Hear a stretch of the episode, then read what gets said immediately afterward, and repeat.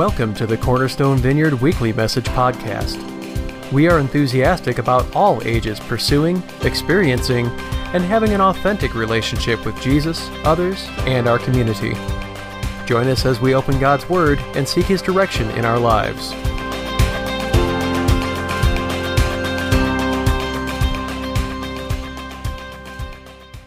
My name is Josh Simpson. I'm a member of the board here. We also lead, lead a, or help co-lead a group as well. And this is like this is our family, so it's pretty awesome to be a part of this.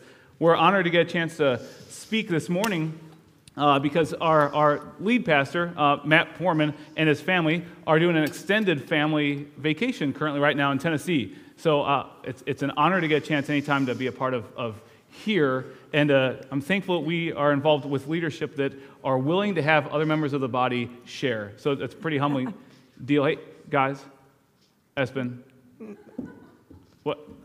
Uh, what's going on? This is. Hold, this might, what's happening? So Josiah got to sit at the end of the seat last week, and I was going to sit there, and then he took the spot.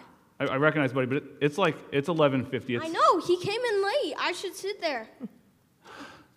So big picture, we're in the middle of stuff. Take a look. Take a No, look. Take, so take. Dad, I, I was sitting there, Dad. I, I, I understand, but let's just let's why don't you sit down currently, and we'll figure it out at a later point in time. Wait, so what happened? So um, Josiah he came in late, and then he sat down, and I was sitting down. He told me to move. I stood up, and then he just sat down. Josiah, why did you? Nope, no, it, it, it's we'll figure this out at a later point in time. We'll talk about it afterward. We've got That's to get not fair. How uncommon or how common is that for your own homes? I don't know about I don't know about you guys. Like, seriously, raise your hand if you hear a refrain or you even feel that's not fair. I see a hand back there. He's being honest, and his brother's pulling his hand down, going, don't, don't raise your hand right now. I saw that back there. Man, that, that concept, and, and, Espen played that out, I don't know if, if how this works with you guys, but this idea that like people should get what they deserve runs real deep for many of us. We look around the, the world that we see, and, and if we see other people that we know they're in positions that we would say there's no reason why they, they should be in that spot, it, it irks us, right? It irks me a bit. So, some quick examples, right? Uh, tell us about um, uh, your Christmas because it's categorically different than my own thing. For Christmas, everybody should get the same amount of gifts so that everybody ends at the same time. So then we can go around, everybody gets to open one at a time, and everybody gets to see what everybody else gets. We're 18 years into marriage, and it's always like, oh yeah, Josiah has four, and Espen has four, and Ananias has five. Is that okay, even though the fifth one was like $2.50? right? It's not okay. Everybody else will get one more gift. Or, or you go bigger picture, right? Uh, you guys have read about companies that go bankrupt, but the CEOs receive million dollar payouts, right? So the company's going, going under, or they lay off people, but the people at the highest positions of power receive more finances. Or one of my favorites, how many of you guys call shotgun when you walk outside? Right? Yeah. So we do a rotation because somebody had shotgun last time, and this became an issue actually when I was a kid because my sister would go outside and call shotgun and then come back inside to finish getting ready. And it was always like, whoa, whoa, whoa, like, that is not like the rules. Come on. So, in, in, in full disclosure, I'm okay. I'm not okay with that. That's extreme. But if, if you call it, you call it. And if you're first off every time, right? It doesn't it does not bother me. But um, think about like uh, it, when you were in school, if you had group projects and everybody there are group projects oftentimes where everybody gets the same grade regardless of the level of work you put in, and it just grates on you for many, right? Because it's it's not fair. If somebody didn't pull their own weight, they should get a, a grade that's that's equivalent. Um, I know that I went through a, a, program at IU where I got my MBA, and Erin likes to make fun of me because I always say it's an MBA from the Kelley School of Business. Thank you for saying the whole. You're welcome. uh, so, but in the process, there were a couple people within my class that missed a couple classes.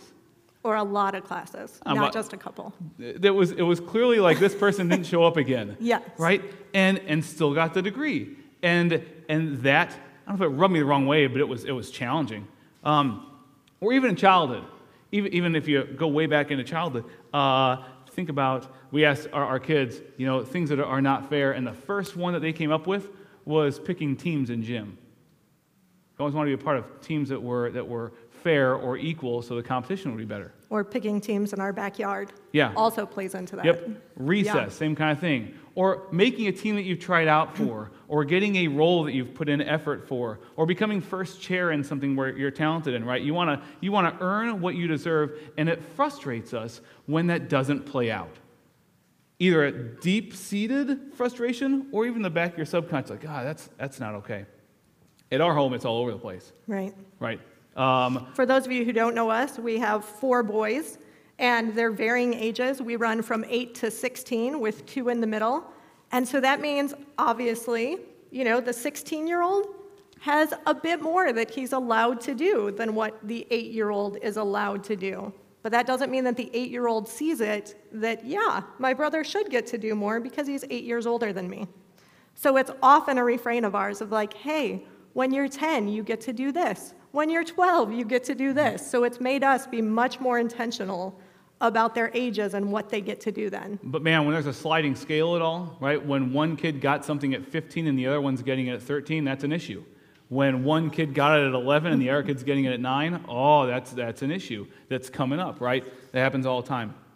This idea of, of what's fair or that's not fair, honestly, it's, it's an internal keeping track of opportunities that are given to others versus what's been given to us. I'll say it again, just make sure we're, we're tracking here this morning. Many of us operate with this internal keeping track of what others receive versus what we have received based on what we've done. And we want it to be equivalent. We want it to play out kind of like the, the set of scales up here. And interestingly enough, so we've had this, this conversation, like, that's not a big deal for me. Right? My perspective, honestly, my perspective when it comes to fairness is man, I'm so thankful that we serve a God who's ultimately fair, and He's going to take care of it at the end. And, you know, if it, if it doesn't play out fairly, I'm like, all right, I'm going to have to work my tail off the next time and, and be fine with it because I'm going to have to suck it up and get past it.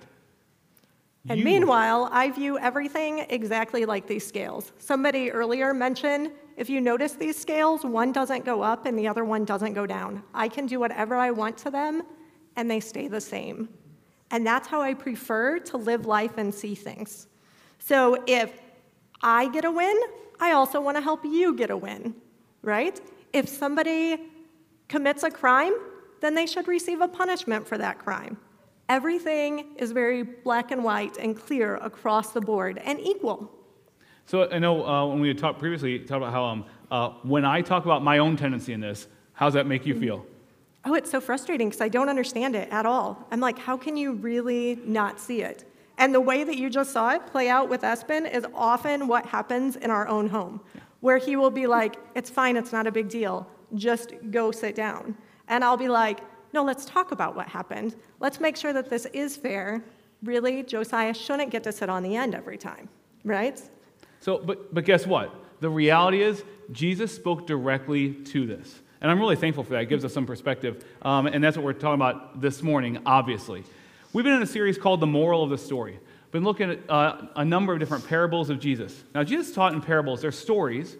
And to, to pick up the concept of these parables, Jesus was really clear. It's pretty cool. Um, his disciples said, why, why are you telling us these, these stories? Why don't you just come out and, and say it outright? And Jesus talks in, uh, in Mark 4. He says the following in 411. Jesus answers that question about why you teach in stories. He goes, And Jesus said to him, To you who's been given the secret of the kingdom of God, to, to you has been given the secret of the kingdom of God. But for those outside, everything's in parables, and here's the why. So that, quote, they may indeed see, but not perceive, and may indeed hear, but not understand, lest they should turn and be forgiven.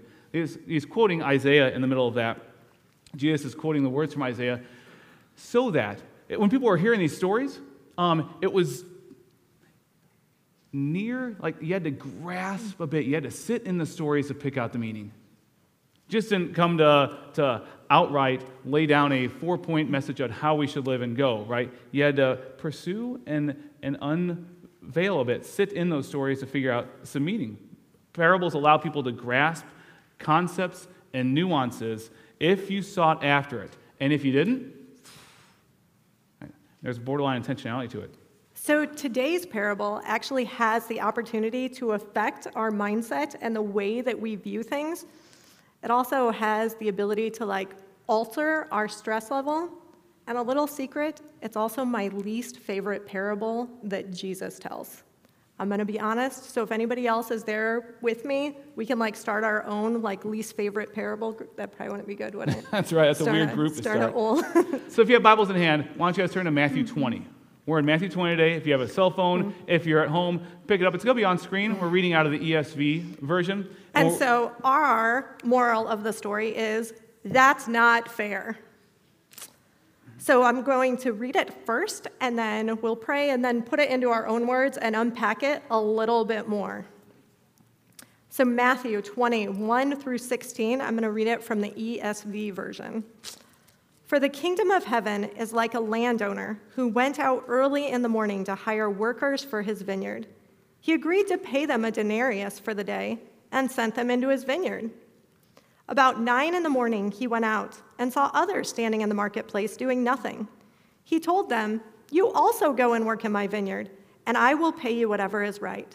So they went. He went out again about noon. And about three in the afternoon, he did the same thing. About five in the afternoon, he went out and found still others standing around. He asked them, Why have you been standing around here all day doing nothing? Because no one has hired us, they answered. He said to them, You also go and work in my vineyard. When evening came, the owner of the vineyard said to his foreman, Call the workers and pay them their wages. Catch this part. Beginning with the last ones hired and going on to the first.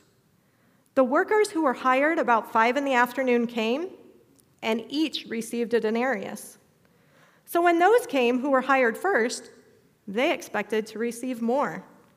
But each one of them also received a denarius. When they received it, they began to grumble, grumble to the landowner. Those who were hired last worked only one hour, they said, and you have made them equal to us who have come, borne the burden of the work and the heat of the day? But he answered one of them, I am not being unfair to you, friend. Didn't you agree to work for a denarius? Take your pay and go. I want to give the one who was hired last the same as I gave you. Don't I have the right to do what I want with my own money? Or are you envious because I am generous? So the last will be first, and the first will be last. If you will pray with me. God, we thank you for your words, and we pray for all of the ways that you speak to us through them. We pray for open hearts and ears and minds this morning as you speak to us about your kingdom math and how it doesn't equate to what we are taught as far as what things should be equal and how things should play out and how some of us get in our mind justice and fairness. So we pray that you just allow your Holy Spirit to dwell in and among all of us today and to hear exactly what you have to say to us. That's in your, your name we pray. Amen. So let's retell this really quickly, right? You got a vineyard owner. Just telling a story, you got a vineyard owner who needs to hire some people to do normal vineyard worker stuff. And if you're unfamiliar, because we don't live in an area with lots of vineyards, you're looking at they're going to work during the course of the day outside in the sun, uh, clipping and pruning and cleaning and harvesting the entirety of the day. It's not joy giving work, right? So he hires people and he goes out at like six in the morning, more or less, uh, sunrise, and says, uh, vineyard owner's like, you, I'm going to hire you and you and you, come work for a day's wage. We'll uh, bring you in and start working. So they start working at 6, 6.30 in the morning and, and get after it. All those things you think about from a vineyard uh, worker perspective. That sounds terrible. Let's just be clear. 6:30 in the morning, out in the vineyard. Right, well, 6.30 in the morning for anything on, on, on your end. But yeah, Sounds terrible. So you you have that element. Then the vineyard owner says, We need some more uh, workers, goes out at 9, hires them. He, they come on in, they start working. Goes out at noon, does the same thing, hires people. Um, it says, We're going to pay you a day's wage, come on in. At 3, does the same thing. At, uh, and during the 3 o'clock or 5 o'clock hour, I'll make sure we're, we're, I'm clear. At 5, five in the afternoon, near the end of the day, he goes out, and the vineyard owner still sees people who aren't working standing around. Says, Why aren't you guys working? The people say very honestly, and I appreciate this, because nobody's hired us. So the vineyard owner goes, Well, I want you to work for me, come, come work. And they work maybe a half hour, maybe an hour. And then, like the Flintstones um, uh, quitting time, it's the, the whistle blows figuratively, and it's the end of the day, and the foreman's called to start paying everybody. So they come, and uh, the, starting with the last people who were hired first, these people who barely broken a sweat. Uh, it's, it's let's say 5.30, 6 o'clock, and they receive a day's pay, a denarius, regardless, a full day's pay. So that happens, and the people who started working at 6.30, their eyes get real big. Because if those people who worked like a half hour got that much pay, yes, we're going to be set. This could be awesome.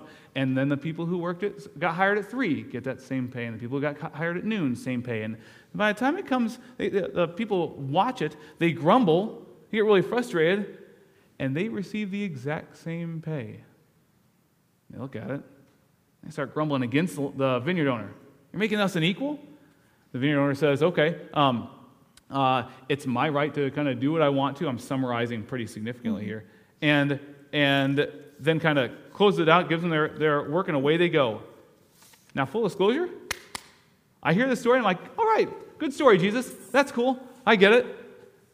And I'm good, and I'll move right on to Matthew 20, verse 17. And meanwhile, I'm like, this entire parable isn't fair. Like, had I started working at 6:30 in the morning and you started working at 5:30, well then I want to be in that 5:30 group if I'm going to end up getting paid the same as what the person at 6:30 did. There's a fairness element, right? And I don't know if you guys have heard like, you know, they classify people as like people who are fighters for justice. Like I definitely every test that I take, like I fall right along those justice scales. I like to see justice. And as we were preparing this, like I even was thinking about the fact that I actually have a bachelor's in counseling and criminal justice, so it plays right into my justice and fairness entire thing. But like, I tend to lean on different scriptures in the Bible, right? As I read this parable, I'm like, wait, but doesn't Hebrews 6:10 say, God is not unjust? He will not forget your work and the love you have shown him as you have helped his people and continue to help them. Right? That to me means ultimately, I'm going to get what I earned through my actions. It's all going to be even, like the scales, in the end. And yet, we all live in a world where the scales are very seldom balanced like this right? We all know somebody or lots of people who maybe don't even know Jesus, who appear to be sitting on top of the world, and we're like, man, why does God keep blessing them when I've been, you know, struggling on the mission field and barely making ends meet and doing everything that I'm supposed to be doing for Jesus? Come on. And let, us pause before you look at the, the next scripture. I mean, just in this room or, or at home, um, is there a situation that you can, you're, you're, it's in your mind right now that God's bringing up and stirring up that you, you feel frustrated that someone else is getting what, um, far better than what you think they deserve? It can be a family member, right? It can be something at work or a friend or even just somebody from a distance. I want us to, to sit in, in that emotion that comes up at the time because I mean, I want you to throw out what that Amos verse that resonates so significantly for you. Amos 5:24 for those that might have it memorized, right? But let justice roll down like waters and righteousness like an ever-flowing stream. Yeah, right? Like there's one I can get behind. That can be like the bumper sticker on the back of my car. Right, and that's super modern right now. I mean, that's, that's currently happening uh, around this country. There's a, there's a clamor for, for justice, right? Justice movements, that people mm-hmm. should be treated um, equally and fairly. And so this, this, this idea in Amos, um, unlikely you guys came to church today figuring we were going to look at Amos. So there you go, a little minor prophet for you. But let it roll like, like a, um, down the waters and righteousness like an ever flowing stream. It just, it, that resonates. Yes, want to be a part of something like that. Which then takes me to always go back, right, to my criminal justice days where this picture that'll come up behind me, right? Anybody kn- know what her name is? Lady Justice, right? Awesome name. And if you don't know anything about her, let me take you into a little bit of telling you about the different things she holds. So, one of the things that she has is a scroll, and the scroll actually stands for learning and knowledge, right? Because justice always includes learning about the situation, knowing the two sides of the story before making any judgment. The blindfold that she has on is because justice should not see any impartiality, right? So you don't actually need to see who's presenting the two sides. The scales, each side of the scale, one side, are the needs of society that need to be balanced with the interests of the individuals. And then the final one, and probably my favorite one, is the sword. Anybody know what the sword stands for? I wouldn't expect you to, but I just like to ask. Fighting. Fighting. It kind of. The sword stands that justice should be swift and final. And that's why the sword is my favorite, because I'm like, yes, justice should be swift, it should come across quick, and it should be the end statement. And that's what I can get behind, right? Like, that's something that I'm like, yes, Lady Justice, let's do this. Yeah. I mean, the, our hearts all, many of our hearts cry out for this. And even more stark when we talk about um, uh, things like generational sins or overall societal inequalities. Mm-hmm. Right, a simple look at uh, around the world we live in today, and we just came up with a, a quick list like, uh, like generational poverty at its core. It doesn't feel fair or just. Or just. And I'm in the real estate industry, and there are all kinds of redlining real estate policies, which means that if a client wants to see something in an area, we take them to every area because I don't even remember what years it was where they would actually base things off of how you looked or your income or all different things, and they would only show you specific areas then that they would allow you to go and see houses. Particularly in terms of race.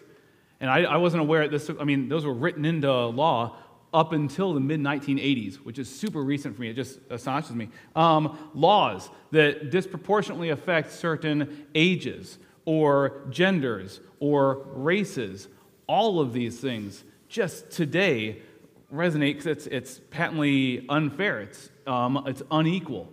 And, and Scripture talks to that. And one thing that we talked about as we were planning for this is that Josh is like, so with you being such a justice person, you know, I think it comes down to you just need to trust God more that He's going to take care of it. And I really don't think, for those of us that are justice people, it doesn't come down to my trust level with God. My problem, I think, and I think that many of us struggle with, is that I just get impatient with how long it takes for His judgment to take place. Now, quote's going to be on screen on purpose because there's an internal time for all of us to look in the mirror that impatient for God to bring up this, this people getting what, what, what they deserve. And no raising of hands yet, but how many of us sit in that? That I just grow impatient. I get worked up that so and so didn't get what they deserve, and, and it's not happening the way I think it should. But it's not just a today perspective either. This isn't just like a 2020 us here in the United States. Biblically, it goes way back. This idea that like it should be fair, stuff should be um, fair and equal. Talk about, um, think about Martha. Mary and Martha are sitting there. Jesus is talking. Um, Martha's got stuff to do, and so does Mary. But Mary sits at the, at the feet of Jesus and listens to Jesus talking. And Martha pitches a bit of a fit. She goes to Jesus and says in Luke 10 40, Martha was distracted with all of uh, her serving. And she went up to Jesus and said, Lord, don't you care that my sister's left me to serve alone? Tell her then to help me. That's not fair. You see what she's doing? She's sitting. You know, I'm busting my tail. Jeremiah. Jeremiah has this, uh, this refrain that comes up consistently where he's frustrated that God is elevating others around Israel and, and smashing down Israel based on their choices. And he says in Jeremiah 12, uh, 3 and 4, But you, O Lord, know me, you see me, and test my heart toward you. Pull them out, pull them out like sheep for the slaughter, and set them apart for the day of slaughter. Verse 4 How long will the land mourn and the grass of every field wither? How long will stuff be unfair? For the evil of those who dwell in, uh, in it, the beasts and the birds are swept away, because they said, He won't see or will not see our latter end. Uh, our enemies are, getting, are being blessed. We are not. That's not fair. If you're familiar with the story of Job, Job, toward the very end, right before God responds at the very end of Job, Job gets to the point where he's frustrated. He's looking around at, this, at the landscape of his own life. And in Job 30, verse 24 and 26, Job says, Yet doesn't, does not one who's in a heap of ruins stretch out his hand and in his disaster cry for help? Help me. Verse 25, Did not I weep for him whose day was hard? Didn't I treat people, didn't I empathize with people who were struggling? Why am I in such a terrible spot? Was not my soul grieved for the needy? But when I hoped for good, evil came. And when I waited for light, darkness came. That's not fair. Or finally, my favorite example of in Scripture, this idea of inequality and justice being played out with people who have the same emotions we do, is in the story of Jonah. Jonah, by the way, Jonah doesn't want Nineveh to, doesn't want to go to Nineveh and preach, not because he's really scared of his life, but because he doesn't want Nineveh to repent and turn because he knows God's gonna, God's gonna respond in compassion. So he throws a fit, stops, uh, eventually get the belly of the whale spit out. Um, go check it out in Jonah. But eventually he preaches to the Ninevites. They do repent. Jesus or God does forgive them. And then in verse 4, you get Jonah and his the exact words in uh, Jonah, verse 4, chapter 1, or chapter 4, verse 1 says, But it displeased Jonah exceedingly, and he was angry angry that other people were, um, were forgiven. Interestingly enough, that phrase, displeased exceedingly, or that phrase, angry, is the exact same Hebrew word that Jesus uses in our parable for grumbled. The people working there were grumbling, they were angry that people were given more than what they thought they deserved. Have you been there? Have you been in that spot where you were angry that others didn't get what you thought they deserved, or you didn't get what you felt like you deserved? So let's get back to the parable in Matthew 20. Okay, in Matthew 20, I'm going to go really quickly here. One, who does the action here? Who's the one in every spot of this, Erin, that, that acts, that sets the, the price, that negotiates? It's not the workers. Mind you, it's the vineyard owner at every spot. He's the one that says, I'm going to pay you a day's wage. He's the one that goes out and pursues people to work for them. He's the one that responds. It's the vineyard owner at every spot. Ultimately, for all of us, who provides the final answer for our lives? It's God. At the end of the day, ultimately, it's God. The vineyard owner in this, in this parable um, is a metaphor for God Himself. We want others to get what they deserve and we want mercy for ourselves. We want others to get what they deserve, but we want mercy for us. And ultimately, if we look at it, the truth is justice and mercy cannot depend on us. As much as some of us might wish that it did because we would take care of it quicker or cleaner, we all have sin. We all have the sin nature. And so, at the base level, we all have to look at one another and acknowledge that I'm broken, you're broken, you're broken. The world around us is broken. Starting anywhere else is simply wrong. It puts us in a position that is more than we can legitimately handle.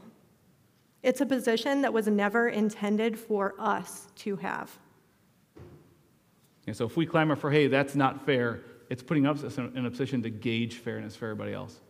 And we will fail at that every time. Romans 9, 14 through 16, Paul says, What should we say then? Is there injustice on God's part? And Paul says, By no means. For God says to Moses, I'll have mercy on whom I'll have mercy, and I'll have compassion on whom I have compassion. It is not up to us to tell God what to do with people. So then it depends not on human will or exertion, but on God who has mercy. So, how does a justice person rest with that? Right? How ultimately do I live with the view of God that He is the ultimate judge and that justice will be served and still live in a world that has multiple, that's not fair moments? Right? Daily. We are too often in the position of the workers who started the day and that get paid last. All too often, we end up being the ones who are grumbling, who are clamoring for justice, and are outraged when people, often not us, get what we think they deserve. Right? I know that I often have asked, how can there be a just God when all this junk is taking place? So here's a so what moment as we, as we kind of land on here. So if you're sitting back, you need to stretch out a little bit. Here's the so what. You go back to this parable, and what does the vineyard owner say when the people grumble and say, You've made us equal to the people who, uh, who started the day or started at the end of the day? Verse 13, Matthew 20, verse 13. The vineyard owner says, He answered one of them, I, I am not being unfair to you, friend. Love the fact, by the way, he uses the word friend. It's the same Hebrew word that Jesus used in the garden talking to Judas. I'm not being unfair to you, friend. Didn't you agree to work for a denarius? You agreed to the negotiation. This is what you knew you were going to get. Take your pay and go. And I love this. Make sure we walk away with this. I want to give the one who was hired last the same as I gave you. Don't I have the right to do what I want with my own money? Or are you envious because I'm generous? Today, no matter where you're at and when you're listening to us, God wants to give us the gift of salvation. It's a gift, it's not something we earn. Okay? God wants to, whenever we accept it. Mm-hmm. So accept today. If you've not had that, made that decision, this is the, first time you ever actually thought about it, regardless of what has taken place in the past, uh, those workers stood outside waiting all day for somebody to ask them to work. They said yes and got the same pay. Today, no matter what your past look like, the offer is extended to accept Jesus. And ultimately, I mean, God is the most fair. He set the agreed upon price, He paid it with His Son. So, how ridiculous for me to be able to sit back and say, I know that you set that, and I want to be a part of your kingdom, but really, I want something more because I accepted you at this younger age and this person at 30 or 40 or 60 or 90 did it at that age. We seek to modify deals, we want to negotiate, we want what we think we deserve, especially compared to others. But whenever I think that the world's unfair, instead of going to my Amos verse, I go to the 1 Peter 2 21 to 25. And this is out of the message. This is the kind of life you've been invited into, the kind of life Christ lived. He suffered everything that came his way so you would know that it could be done and also know how to do it, step by step. Jesus never did one thing wrong. He not once said anything amiss. They called him every name in the book, and he said nothing back. He suffered in silence content to let God set things right. He used his servant body to carry our sins to the cross so that we could be rid of sin, free to live the right way. His wounds became your healing. You were lost sheep with no idea who you were or where you were going. Now you're named and kept for good by the shepherd of your souls. Thanks for joining us this week. We pray that you are challenged and blessed by this message, and that you find application for it in your life as God leads you through this week. For more information about us, please visit our website at cornerstonevineyard.church.